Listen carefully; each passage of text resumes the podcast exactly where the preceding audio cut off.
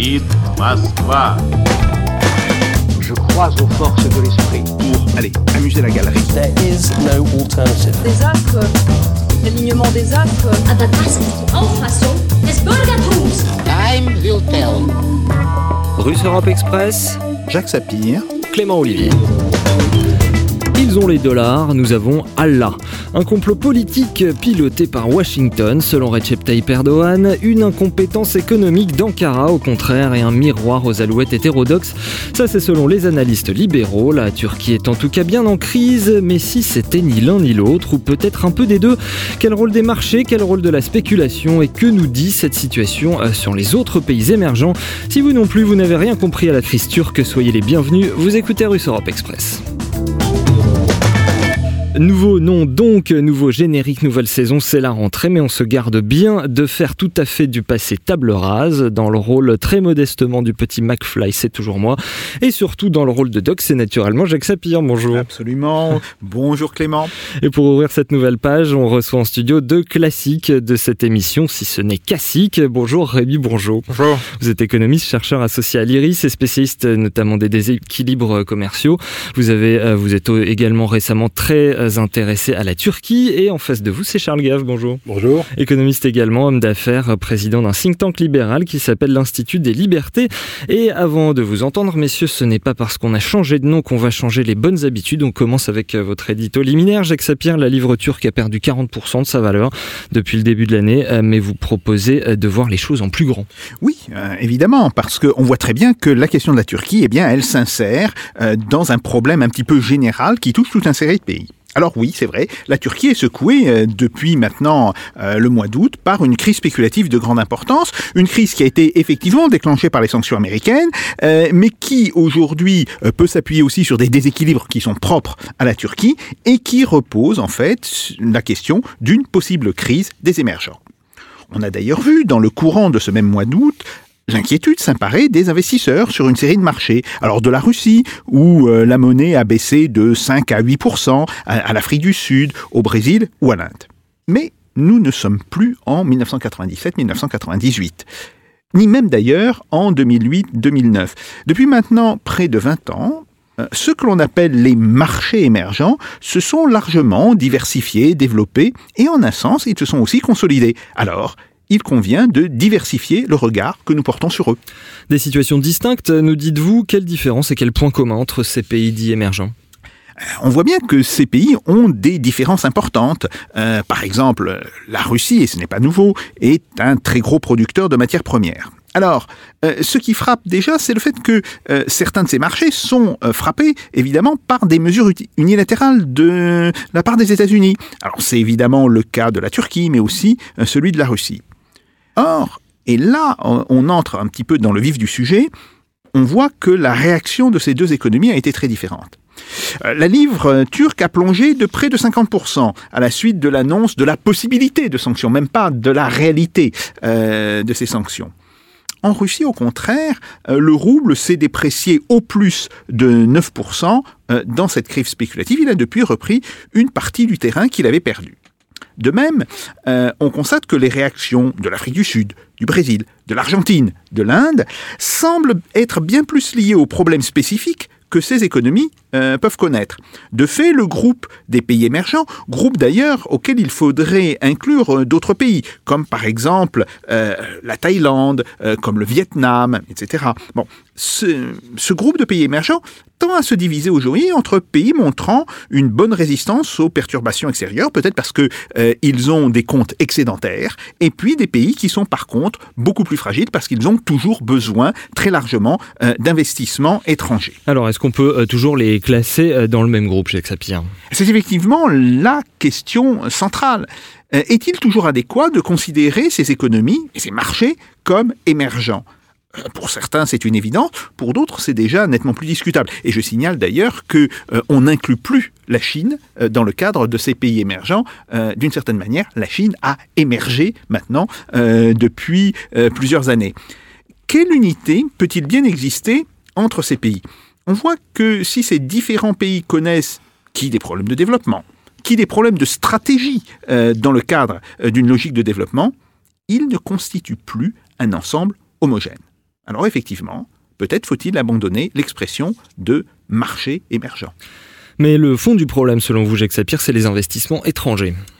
Et c'est un problème qui est absolument central, car on voit très bien que suivant ces pays, euh, le besoin peut être absolument urgent, le besoin peut être de plus long terme, mais d'une certaine manière, tous ont, dans un sens ou dans un autre, besoin justement de ces investissements étrangers. Et l'on voit aujourd'hui que les nuages s'accumulent sur un certain nombre euh, de ces pays, justement parce que euh, on a ce problème des investissements étrangers. Par ailleurs, ce problème ne se pose pas que pour les pays émergents ou que pour les pays en développement. Ainsi, l'Union euh, européenne vit désormais sous la double menace du Brexit et d'une possible crise italienne, ce qui décourage d'ailleurs les investisseurs internationaux. Dans les conditions des pays euh, en voie de développement ou en train de se développer, euh, cette expression, ou disons ce besoin des investissements étrangers est certainement plus importante que dans des pays qui sont aujourd'hui des pays bien développés. Et alors on peut se poser la question, euh, est-ce que certains de ces pays, justement parce que leurs comptes sont positifs, ne pourraient-ils pas jouer le rôle de refuge pour les investisseurs? De ce point de vue, après deux décennies qui ont été durablement marquées, d'abord par les crises asiatiques, puis par la crise russe, puis par les chocs sur l'Amérique latine, ne va-t-on pas voir se profiler une redirection des flux d'investissement? Et si ce mouvement se produit, est-il justement susceptible de renforcer ou d'affaiblir ses économies? Et les investissements étrangers, euh, justement, on sait que la Turquie en est très dépendante pour revenir au point de départ de cette émission. Rémi Bourgeot, quelle est votre analyse de la situation en Turquie? Il y a quelque chose de, très euh, répétitif, effectivement, dans, la crise de ce qu'on appelle encore les pays émergents. Mais effectivement, euh, on peut s'interroger sur euh, le caractère perpétuel de cette notion, de cette catégorie dans laquelle on, place un, nombre, un certain nombre de pays quand même très différents. donc la Turquie, tout de même, connaît des déficits euh, très importants euh, qui mènent à des crises euh, monétaires à répétition. Si on regarde ça au travers des, décennies, le pays s'est quand même largement développé au cours des, deux dernières décennies, notamment au cours, au cours des années 2000, après cette grave crise monétaire qu'il avait connue au tout début de, de la décennie 2000. mais la Turquie a des déficits chroniques sur le plan commercial notamment notamment. Ça n'est pas du tout un pays exportateur de mmh. matières premières. Euh, euh, c'est au contraire un grand importateur de pétrole et, de gaz. Euh, et la Turquie, sur la base de ses déficits commerciaux chroniques, doit sans arrêt attirer des investissements. qui conduisent, parce que le pays est régulièrement à la mode aussi sur les marchés financiers, à une surappréciation assez régulière de, sa devise, alors, euh, comme dans beaucoup de, pays dits émergents, euh, quand la devise s'apprécie, se déconnecte des fondamentaux, en fait, les dirigeants ont plutôt tendance à s'en réjouir. Ça a un caractère flatteur et ça permet d'importer euh, des marchandises étrangères pour, moins cher. ça permet aussi d'attirer encore plus facilement des investissements qui parient sur une appréciation continue de la devise en termes réels, c'est-à-dire avec des taux d'intérêt élevés. Et à l'échelle mondiale, on a vu ça de façon absolument massive après la, dans le après le déclenchement de la crise euh, mondiale avec euh, les taux d'intérêt dans les pays émergents qui étaient beaucoup plus élevés dans les pays développés où ils sont tombés en gros à zéro. Et on a eu des afflux de capitaux absolument sans précédent vers, euh, vers les pays émergents et notamment la Turquie qui en était un destinataire important et la devise en fait était, était assez surévaluée. En fait on a cette chute continue euh, depuis que la Réserve fédérale américaine a commencé en 2013 à annoncer qu'elle allait euh, simplement normaliser sa, politique monétaire, même si c'est de façon euh, extrêmement progressive. Quelques mots sur les sanctions américaines quand même. Alors ça, c'est un aspect en plus, plus que de sanctions, il faut parler de tensions. donc c'est un, sujet effectivement qui, qui est important en ce qui concerne la place de la Turquie dans les flux financiers mondiaux. mais il y a ces déficits structurels euh, euh, historique qui euh, caractérise l'économie turque et son, positionnement dans les flux financiers mondiaux. Et c'est plus important. De la même façon, on parle. On peut peut-être rappeler En quoi elles consistent à peu près ces sanctions bah, Il y a des tensions euh, politiques entre, entre les deux pays, des sanctions sur, le, le euh, sur les exportations euh, d'acier, par exemple, mais ça n'est pas véritablement d'ordre systémique pour, c'est pour pas la un partenaire Turquie. Très c'est pas un partenaire très important, les États-Unis, pour, pour la Turquie. Oui.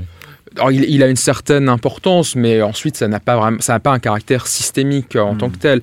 Euh, ça n'a pas l'importance, par exemple, de l'Allemagne ou de l'Union européenne. Non, pas du tout. Voilà, c'est pas du tout le, le même type euh, de relation. Euh, ensuite, si ça fait craindre des tensions encore plus fortes, c'est pour ça, c'est ce qui, ont, ouais. ce qui a fait que la, ça a aggravé la crise, la crise monétaire que, que connaît la Turquie. Mais c'est pas les sanctions en tant que telles, évidemment, qui, qui ont déclenché cette, cette situation. Plus, plus ou moins anecdotique, je vous posais la question parce que Jacques Sapir avait l'air de dire que c'était le déclencheur de, de cette crise spéculative. Oui, tout à fait. Ben, je pense que c'est psychologiquement ce qui a déclenché, même si effectivement euh, les, les, menaces de sanctions, parce que les sanctions sont même pas encore prises, hein, mmh. les menaces de sanctions euh, représentent un, un, impact possible sur euh, l'économie turque extrêmement, extrêmement réduite. Mais c'est effectivement en termes d'anticipation que les investisseurs ont réagi. Oui, ce que ça représente en termes de, de tensions politiques, géopolitiques entre, entre les deux pays. Et qui s'inscrit dans un, oui, dans un contexte géopolitique un assez complexe. Rapide, Gave, oui. Un petit mot rapide pour essayer de préciser la situation géopolitique aussi. La Turquie s'est cru autorisée à envahir une partie de la Syrie, tout à fait récemment. Or, les Turcs étant des Turcs et les, les Syriens étant des sunnites arabes, il ne faut pas oublier qu'une grosse partie des flux de capitaux qui venaient vers la Turquie venaient des pays sunnites, en particulier le Koweït, l'Arabie saoudite, le Qatar et compagnie, et que voir à nouveau les Turcs envahir des pays arabes sunnites, c'est quelque chose que les arabes sunnites craignent par-dessus tout. Ils ont une peur bleue des Turcs. Euh, je suis né en Syrie, je peux vous assurer que les Turcs foutent une peur bleue à tout le monde. Donc s'imaginer que la Turquie peut envahir et s'attendre à ce que les sunnites continuent à mettre des capitaux, c'était eux qui tenaient la Turquie à bout de bras avec les flux de capitaux. Et me semble-t-il, euh, c'est un aspect qu'il ne faut pas négliger, c'est que la Turquie fait partie de l'OTAN et ne joue plus du tout le jeu de l'OTAN. Mmh. Elle joue un jeu de puissance régionale et veut de revenir ce qu'elle était dans un siècle ou deux avant, c'est-à-dire l'hégémone du Moyen-Orient, l'hégémone militaire. Et voilà qui ne plaît ni aux États-Unis, ni aux pays arabes sunnites. Donc il ne faut pas s'attendre à ce qu'il y ait des flux de capitaux qui viennent des pays d'Arabes sunnites à partir du moment où ils se font envahir par la Turquie. Et une Turquie, oui, effectivement, qui se rapproche aussi de, de la Russie, sans en être forcément un, un allié euh, de, total, euh, puis, et sans... Ça, c'est contre nature. Hein. Voilà. ça ne va pas tout durer, en reste, Tout en ça restant dans l'OTAN, sans jouer tout à fait le jeu de l'OTAN. Enfin, au-delà de la situation quand même géopolitique qui est toujours Bien compliquée sûr. au Moyen-Orient, enfin il faut voir aussi la place de, de l'Europe euh, quand même. Et euh, la situation a toujours été compliquée. Enfin, elle peut se, se dégrader, se, être encore plus compliquée. Mais, euh, mais sur le plan des, des, flux de capitaux, il y a vraiment cette situation économique de, de déséquilibre. Après, bon, la géopolitique est ce qu'elle est. Et il y a effectivement cette dégradation des relations avec les États-Unis qui euh, laissent penser, Mmh. enfin qui font craindre euh, des tensions plus fortes et euh, des flux de capitaux qui, qui auraient tendance à se, à se tarir. Mais je pense que vraiment, enfin, il y a une situation économique fondamentale et qu'on voit en fait depuis un certain nombre d'années. Là, la livre turque a, a, dévissé sur les marchés. En fait, on voit quand même depuis depuis quasiment 5-6 ans une situation de tension si on regarde en termes, en termes réels euh, et en plus bon, avec la, la remontée de, de, de l'inflation euh, ces derniers mois.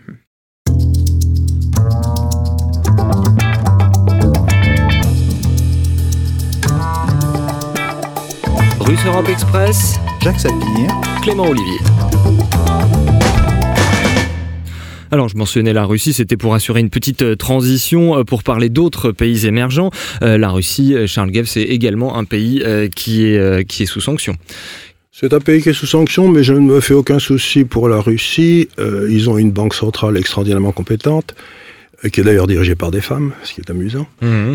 euh, que j'ai rencontrées, qui sont tout à fait, et qui ont reçu comme instruction formelle de Monsieur Poutine, d'après ce qu'elles m'ont dit, mais je ne sais pas si c'est vrai, euh, qui ont co- comme instruction formelle de ne prêter aucune attention au taux de change. C'est-à-dire le seul but, c'est de faire baisser le taux d'inflation en Russie de façon structurelle.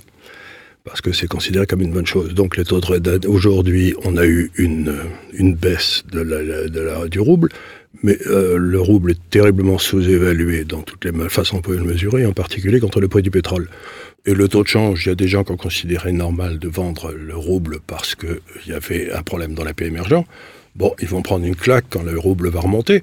On va pas se faire beaucoup de soucis pour ces gars-là. La Russie n'a strictement rien à voir avec aucun de ces pays émergents. C'est une, c'est un pays qui vit maintenant plus ou moins en autarcie, ce qui va d'ailleurs favoriser son développement. Et euh, on se retrouve devant les Européens et les Américains qui en font la même erreur que Napoléon quand il avait lancé le blocus continental contre la, la Grande-Bretagne, ce qui avait fait, permis le développement de l'industrie britannique, alors qu'à l'époque, l'industrie la plus importante était l'industrie française. Et donc, le, le blocus continental de, de la Grande-Bretagne est directement à l'origine de la dominance de de l'Angleterre pour tout le 19e siècle dans l'économie. Jacques Sapien, vous qui êtes spécialiste de la Russie. Oui, tout à fait. Euh, il est d'ailleurs très frappant de voir que euh, l'inflation euh, est passée en trois ans, grosso modo, euh, d'un niveau de euh, 10 à 11% à 2,7% par an. C'est un, un, résultat quand même extrêmement impressionnant. Euh, il est même en deçà euh, de l'objectif fixé par la Banque centrale. La Banque centrale s'était fixé un objectif d'inflation de 3,5 à 4% Là, on est euh, très nettement en dessous. Mais ça aussi un aspect euh, à la fois euh, euh, ennuyeux pour les entreprises et intéressant pour les spéculateurs. Euh, C'est le fait que les taux d'intérêt et les taux des obligations sont devenus maintenant extrêmement élevés. Les taux réels, évidemment. Aujourd'hui, une entreprise, quand elle emprunte à des banques, elle emprunte autour de 8,5 9%, ben ça veut dire qu'elle va payer euh, 6,3, 6,5% euh, en, en taux réel. Euh, et on sait que ces taux, ben, ce sont des taux qui sont absolument inconnus euh, dans nos économies. Donc voilà, euh, là, il y a quelque chose qui On est les a connus dans les années 80 sous, Oui. les- sous Volcker. Oui, tout et, à fait. Et si je peux me permettre une toute petite remarque, Mm. mettre l'argent cher, c'est à, à s'assurer que le capital ne sera pas gaspillé. Oui, là, C'est-à-dire que c'est à ce moment-là, c'est après les années Volcker qu'on a eu les années de croissance extraordinaire aux États-Unis avec remboursement de la dette, etc. Donc des taux d'intérêt réels, c'est exactement le contraire de ce que préconisent les Keynésiens, les Keynésiens, mais ça assure à chaque fois un une croissance réelle très forte. euh, oui, sauf que La là, réponse du keynésien. Non, euh, euh, là concrètement, on le voit, euh, ça oblige les, les entreprises russes en tous les cas, euh, À les, faire des les- efforts. les petites et moyennes entreprises, ça les oblige à s'autofinancer.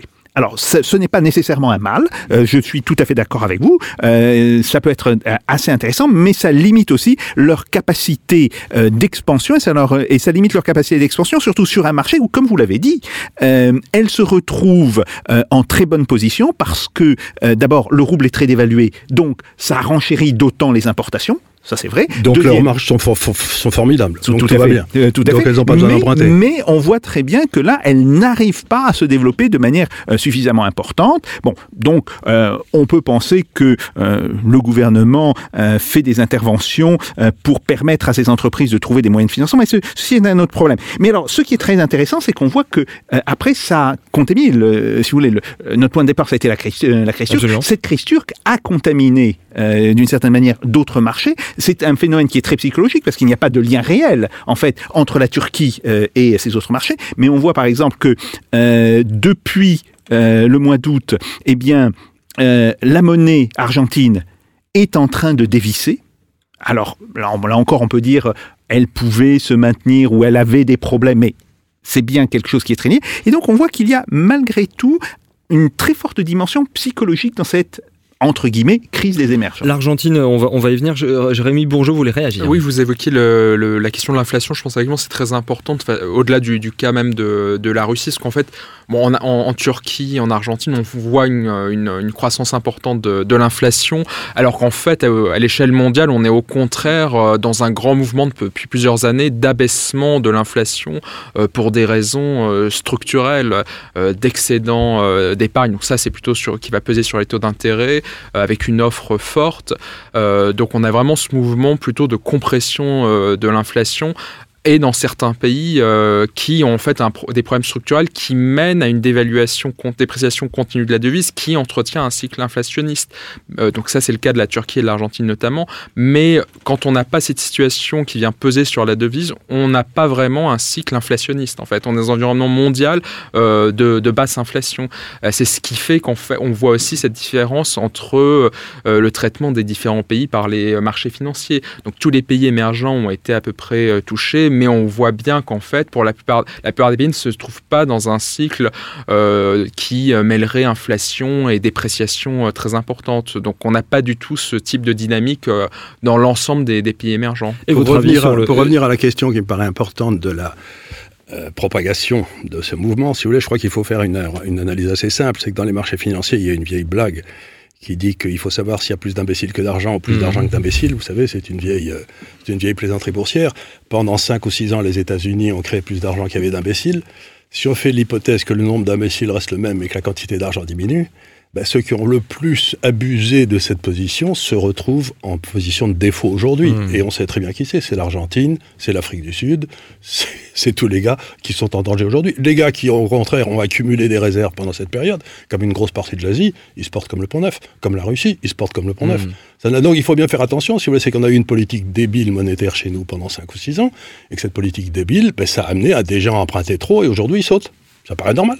Je voulais quand même voir l'avis de Rémi Bourgeot sur le retour de l'Argentine dans le giron du FMI, dans ce contexte-là. Oui, là encore, on est vraiment dans un schéma assez classique euh, avec ce type de crise où on a un cycle qui mêle euh, hausse de l'inflation, dépréciation très importante et au bout d'un moment, ce retour euh, assez désespérant de l'Argentine, effectivement, dans, dans le giron du FMI. Donc là encore, c'est classique. Il faut voir que la doctrine du FMI a évolué quand même de- depuis, euh, la dernière fois. Donc euh, il faut voir eff- effectivement comment, comment Avec ça va se passer. Mais, euh, mais euh, donc dans tous les cas, bon, c'est il y a, il y a ce, ce côté répétitif, mais euh, bon, le, le- le- la doctrine du, du FMI évolue euh, en même temps. Le FMI va ruiner l'Argentine. Il a ruiné tous les pays dont il s'est occupé, donc il va ruiner l'Argentine aussi. Oui, absolument. Jacques Sapir, on vous cite en Argentine chez les péronistes, votre avis sur le pays? Oui, bah, euh, je suis tout à fait d'accord avec euh, ce qu'a dit Rémi Bourgeot. C'est que euh, là, on a eu un, nouveau gouvernement, un, gouvernement de droite ou en, ou tous les cas beaucoup plus libéral, qui a cru bien faire en privatisant, etc. Et, on voit bien que aujourd'hui, euh, en fait, il ne s'est peut-être pas attaqué aux problèmes essentiels. Et par contre, il a euh, très largement utilisé le fait qu'il pouvait emprunter euh, à relativement euh, faible taux, et il a emprunté massivement des dollars. Aujourd'hui, il est en train de payer la note. Mais il a emprunté des dollars à 50 ans. Vous vous rendez compte, il y a des gens qui, il y a- un an prêtaient de l'argent, prêtaient de l'argent à l'Argentine à 50 Oui, tout ans. à fait, tout à fait. être fou comme un lapin. Euh, hein. tout à fait. Et, et- et- et on voit bien. À l'Argentine Et, on voit bien le problème. Alors, euh, ce qui me semble aujourd'hui très intéressant, euh, et c'est ce que euh, vous avez l'un et l'autre parfaitement remarqué, c'est le fait que au sein des pays émergents, on voit que certains pays émergents se portent finalement euh, relativement bien, voire traversent des petites difficultés, mais sans gros problème. Par exemple, le cas de l'Inde. Oui, bien sûr, on peut dire qu'il y a euh, euh, des petits problèmes en termes d'inflation, en termes d'appréciation ou de dépréciation de la roupie, mais globalement, l'économie indienne apparaît comme très stable. Je ne parle même pas du cas de la Chine et des pays d'Extrême-Orient. Bon, et on voit bien aujourd'hui que ce groupe des pays émergents, en réalité, n'existe plus. C'est en Rémi fait un pays qui est assez Charles Gave, simple. Charles Gave sur les émergents. Non, il y a un problème qui est assez simple. Vous avez le vieux truc, c'est euh, si votre le taux d'intérêt est supérieur à votre taux de croissance, vous faites faillite. C'est une vieille règle, si vous voulez. C'est euh, ça paraît inévitable. Donc vous avez ne pas faire la distinction entre pays émergents et pays non émergents. Ça veut rien dire. Il faut faire la, la distinction entre pays qui ont un taux de croissance inférieur à leur taux d'intérêt et qui vont faire faillite et les autres. Et dans ces pays qui vont faire faillite, vous pouvez maintenant mettre l'Italie avec les taux longs à 3,5. Donc, si vous voulez, il faut pas plaisanter. Ça n'est pas une question d'émergents. C'est pas parce qu'ils sont blancs et qu'ils n'ont pas les yeux bleus Non, c'est- qu'on a un problème. c'est pas cette question. C'est le fait qu'il y a des pays qui avaient structurellement besoin de la technologie ou disons de la technique, euh, plus précisément euh, étrangère, qui avaient besoin d'investissements étrangers pour se développer. Et aujourd'hui, euh, une partie de ces pays, en particulier euh, en euh, Asie, en Asie du Sud-Est, ont d'une certaine manière dépassé le stade où ils en avaient besoin. Et ils sont capables maintenant euh, de faire leurs propres investissements. Ils sont en exportateurs nets. Et ils sont exportateurs nets. et de Et- technologie aussi d'ailleurs. voilà. Et, et donc ça, c'est un point, ça c'est un point effectivement important. Non, je, je suis tout à fait d'accord. pour le mot de la fin sur la notion des d'émergent, une notion caduque. Oui, de toute façon, enfin, dès le début, quand même, elle avait, elle avait assez peu de sens. Elle a pris du sens aussi du fait de ces, ce cycle financier mondial euh, qui affecte l'ensemble des pays et encore plus les pays effectivement qui sont plus dépendants pour leur développement des, des flux financiers, des, des flux euh, d'investissement. Euh, donc il y, a, il y, a, ces différences très importantes. Il y a quand même des points communs, un caractère autoréalisateur du fait que oui. cette catégorie euh, existe euh, sur les marchés financiers. Et on a vu quand même dans le, dans le sillage de la crise mondiale ces flux absolument massifs se déverser. Alors effectivement, il y a des pays qui en ont abusé, qui ont utilisé ces flux pour perpétuer des déficits structurels chroniques, mais ces flux ont quand même un caractère assez général. Donc on voit quand même, par exemple en Asie, un pays comme la Malaisie qui a une, une dette extérieure quand même considérable, mais qui a aussi des réserves considérables, oui. qui a joué sur ce plan-là. Euh, donc on, on, a dans tous les cas des déséquilibres importants, mais euh, un certain nombre de pays qui, euh, du fait aussi de ce qu'ils ont traversé pendant la crise asiatique des années 90, ont euh, construit euh, une sorte de rempart euh, contre, contre ce qui, les ingrédients classiques d'une crise monétaire. On peut, on peut dire qu'il y a eu un effet d'apprentissage. Mmh. On peut dire qu'il y a eu un effet d'apprentissage, en particulier euh, en Asie du Sud-Est, où euh, les pays ont beaucoup appris euh, de la crise qu'ils ont connue de, de 97 à 99. Euh, même chose d'ailleurs sur la Russie. Il y a eu aussi un effet d'apprentissage euh, à la suite de la crise russe euh, de 1998. Et euh, ces pays, d'une certaine manière, ont développé des stratégies qui leur permettent aujourd'hui de résister euh, bien mieux. par contre, on constate que ce processus d'apprentissage n'a pas fonctionné ou a fonctionné bien, de manière bien moins efficace euh, sur les pays d'Amérique latine euh, et sur d'autres pays. Mais les bourses asiatiques n'ont pas plus baissé que les bourses européennes. Tout à fait. En tout cas, un effet euh, d'apprentissage, eh bien j'espère qu'il aura euh, fonctionné sur vous euh, qui nous écoutez. Rémi Bourgeot et Charles Gave, merci euh, d'être passés par notre studio. Merci bien sûr aussi à vous, Jacques Sapir, merci. et à vous les auditeurs. Vous pouvez retrouver cette émission en vidéo euh, sur la page YouTube de Radio Sputnik et sur le fr.sputniknews.com. Attaché de production Jean-Baptiste Mendes, les copains de la technique Darwin et Pika. Merci tout particulièrement à Pipo Picci et Thibaut euh, Picao euh, qui, m'ont, qui ont supporté tous mes caprices pour fabriquer ce nouveau générique que vous entendez. On se retrouve au prochain épisode de Russe Europe Express avec Jacques Sapir et d'ici là, surtout faites pas vos Jacques. Salut à tous.